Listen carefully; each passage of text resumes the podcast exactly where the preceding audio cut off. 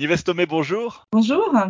Et un grand merci d'avoir accepté de, de répondre à nos questions. Alors, vous êtes spécialiste hein, de l'emploi et du travail décent pour la paix et la résilience à l'Organisation internationale du travail. L'O I T, hein, qui a publié cette semaine son premier bulletin sur l'impact du conflit entre Israël et le Hamas sur le marché du travail et les moyens de subsistance. Alors, pourquoi avez-vous pris cette initiative ?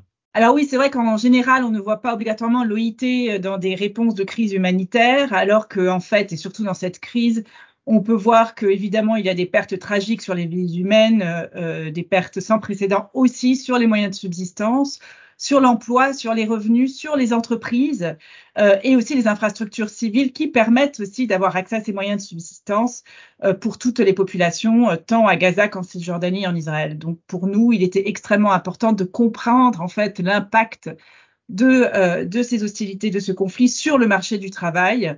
Euh, et c'est pour ça que nous avons sorti donc ce bulletin le six novembre pour permettre de, de mieux comprendre euh, déjà comment était le marché du travail avant et des conséquences pour le futur, pour pouvoir développer un programme spécifique pour appuyer les travailleurs et les travailleuses euh, des territoires euh, occupés arabes. Les chiffres sont impressionnants hein, puisque selon les chiffres de, de l'O I T hein, dans ce bulletin, euh, soixante et un pour cent des, des emplois ont été perdus euh, à Gaza en un mois, donc depuis euh, le début des hostilités. Très simplement, il n'y a plus de vie économique, tout est à l'arrêt, évidemment. Euh, donc euh, déjà, alors c'est important aussi quand même de souligner que euh, Gaza était l'un, euh, euh, l'une des régions les plus, avec le taux de chômage le plus élevé au monde, hein, avec un taux de chômage qui était déjà avant la crise de quarante-six pour cent. Euh, il s'élevait même à soixante pour cent pour les femmes et, et quarante pour cent pour les hommes, avec un taux de chômage des jeunes aussi des plus élevés, de plus de trente-cinq pour cent, euh, une formation euh, et un accès à l'éducation très bas en fait de ces jeunes, euh, et aussi plus de soixante pour cent dans l'économie informelle. Donc voilà déjà une situation qui était extrêmement complexe et aujourd'hui évidemment plus d'accès d'accès à les infrastructures, plus d'accès à l'emploi sur place. Et évidemment une autre dimension qui nous intéresse et qui est extrêmement qui nous préoccupe énormément, c'est aussi la la situation de tous ces travailleurs gazaouis qui travaillaient en Israël. Euh, donc, je pense que le rapport en parle, mais c'est un point extrêmement important, c'est qu'il y avait euh, près de vingt mille euh, permis de travail, donc de gazaouis qui travaillaient dans les kibboutz à côté et ailleurs. Euh, et sur ces vingt mille travailleurs, euh, le jour des, des hostilités, nous, nous considérons qu'il y avait environ, selon les syndicats aussi, environ onze mille travailleurs euh, en Israël, donc qui, n'a, qui n'ont pas pu retourner chez eux. Sur ces environs, et c'est des chiffres approximatifs encore, euh, sur ces travailleurs, euh, cinq mille euh, d'entre eux environ auraient été arrêtés en Israël, détenus, euh, et ils viennent d'être renvoyés à Gaza, comme vous devez savoir récemment. Et les six mille autres ont été envoyés en Cisjordanie euh, dans des, des camps et, et dans une situation extrêmement précaire, sans accès à un emploi, moyen de subsistance ni protection. Donc on est là, et c'est là où l'O I T rentre aussi immédiatement, c'est de, d'appuyer dans cette urgence ces travailleurs en Cisjordanie et de suivre la situation aussi des, des autres travailleurs qui ont été renvoyés à Gaza. Alors, comme vous évoquez la situation en Cisjordanie, alors vous indiquez aussi que vingt-cinq pour cent des emplois ont été perdus en Cisjordanie, une, une région qui, est, qui, est, qui n'est pas bombardée, qui est moins touchée par, par les violences. Comment est-ce que vous expliquez cette situation en Cisjordanie aussi ? Alors, puisque en Cisjordanie, alors comme je vous disais, il y avait euh, donc vingt mille permis de travail sur Gaza, mais en fait, il y a plus de deux cent mille euh, euh, travailleurs palestiniens qui travaillaient en Israël, dans les colonies euh, et, et à Gaza. Donc, Euh, aujourd'hui, en Cisjordanie, ces travailleurs-là n'ont plus le droit de travailler en Israël. Le, le, dès le jour des, des, des hostilités, Israël a révoqué euh, tous les permis de travail et l'accès, en fait, euh, des Palestiniens euh, à Jérusalem-Est et, et des commerçants pour pouvoir rentrer et vendre aussi, euh, travailler, euh, euh, et cetera. Donc, en fait, euh, plus, donc, comme vous dites, près de vingt-cinq pour cent des emplois ont été perdus. Et en Cisjordanie, cela représente plus de deux cent mille emplois euh, directement suite à cette crise et l'accès euh, donc au marché euh, israélien, au marché du travail israélien. On l'a dit, la situation est, est, est très, très, très compliquée sur le terrain. Mais est-ce qu'il y a encore des entreprises qui fonctionnent à Gaza ou où c'est complètement à l'arrêt ?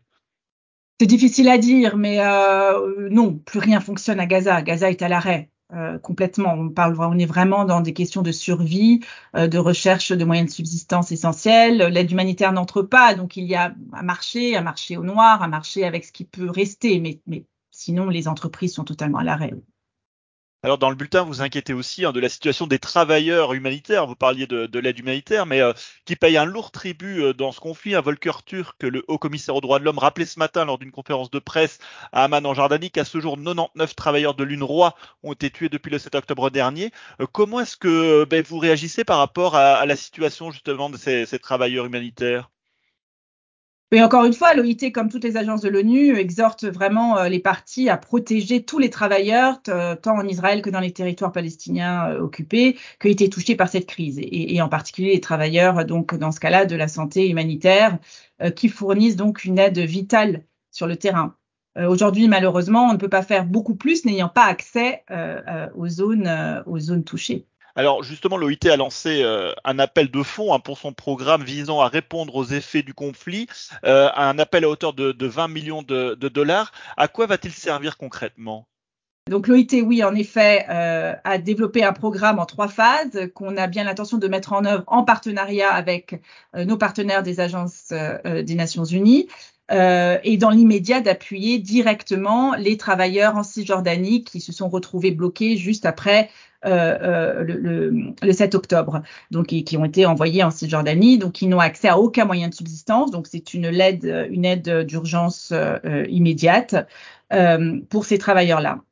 Dans une deuxième phase, euh, donc euh, que nous commençons euh, déjà en parallèle et que nous avons même commencé avec ce bulletin euh, que vous avez mentionné qui est sorti donc le six novembre, de commencer à faire une analyse, une collecte de données pour bien comprendre l'impact de la crise sur l'emploi, mais pas seulement, parce que comme vous savez, l'O I T est une organisation tripartite.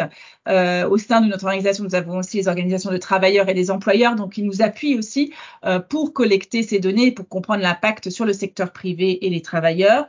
Euh, sur euh, les moyens de subsistance, mais aussi sur la protection sociale, puisque c'est un, un, un pilier essentiel euh, de l'emploi décent, sur les droits, le droit du travail, euh, les risques aussi d'amplification du travail des enfants, euh, le risque d'amplification de, de, de, de, de discrimination au travail, l'accès du travail pour les femmes, et cetera, qui risque d'être d'autant plus difficile dans les années à venir. Donc, cette deuxième phase va être vraiment de bien comprendre, d'étudier, en partenariat évidemment avec les autres analyses qui seront menées par nos agences, nos, nos, nos agences sœurs, euh, pour pouvoir définir une stratégie dans une troisième étape qui permette vraiment de travailler euh, sur euh, une, une, une, une phase de reprise qui se concentrera donc sur la création d'emplois, mais des emplois décents encore une fois, euh, donc de s'assurer qu'il y ait une intégration des femmes, euh, une intégration des populations exclues, euh, mais aussi euh, un accès à une protection sociale plus inclusive et, et, et donc les droits. Et tout ça doit se faire, et ça je crois que c'est extrêmement important au sein de l'ONU,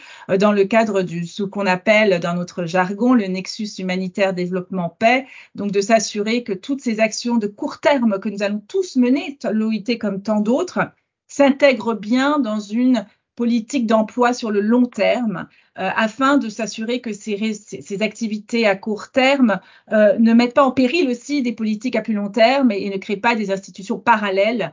Et euh, ensuite, aussi, la, la dimension paix est essentielle, de s'assurer que tout ce qu'on fait soit sensible au conflit. Donc, on essaye, à travers ces programmes, de renforcer la cohésion sociale, de s'assurer aussi euh, qu'on ne, on ne, on ne renforce pas euh, certains griefs euh, à travers nos programmes. Et ça, c'est très important aussi.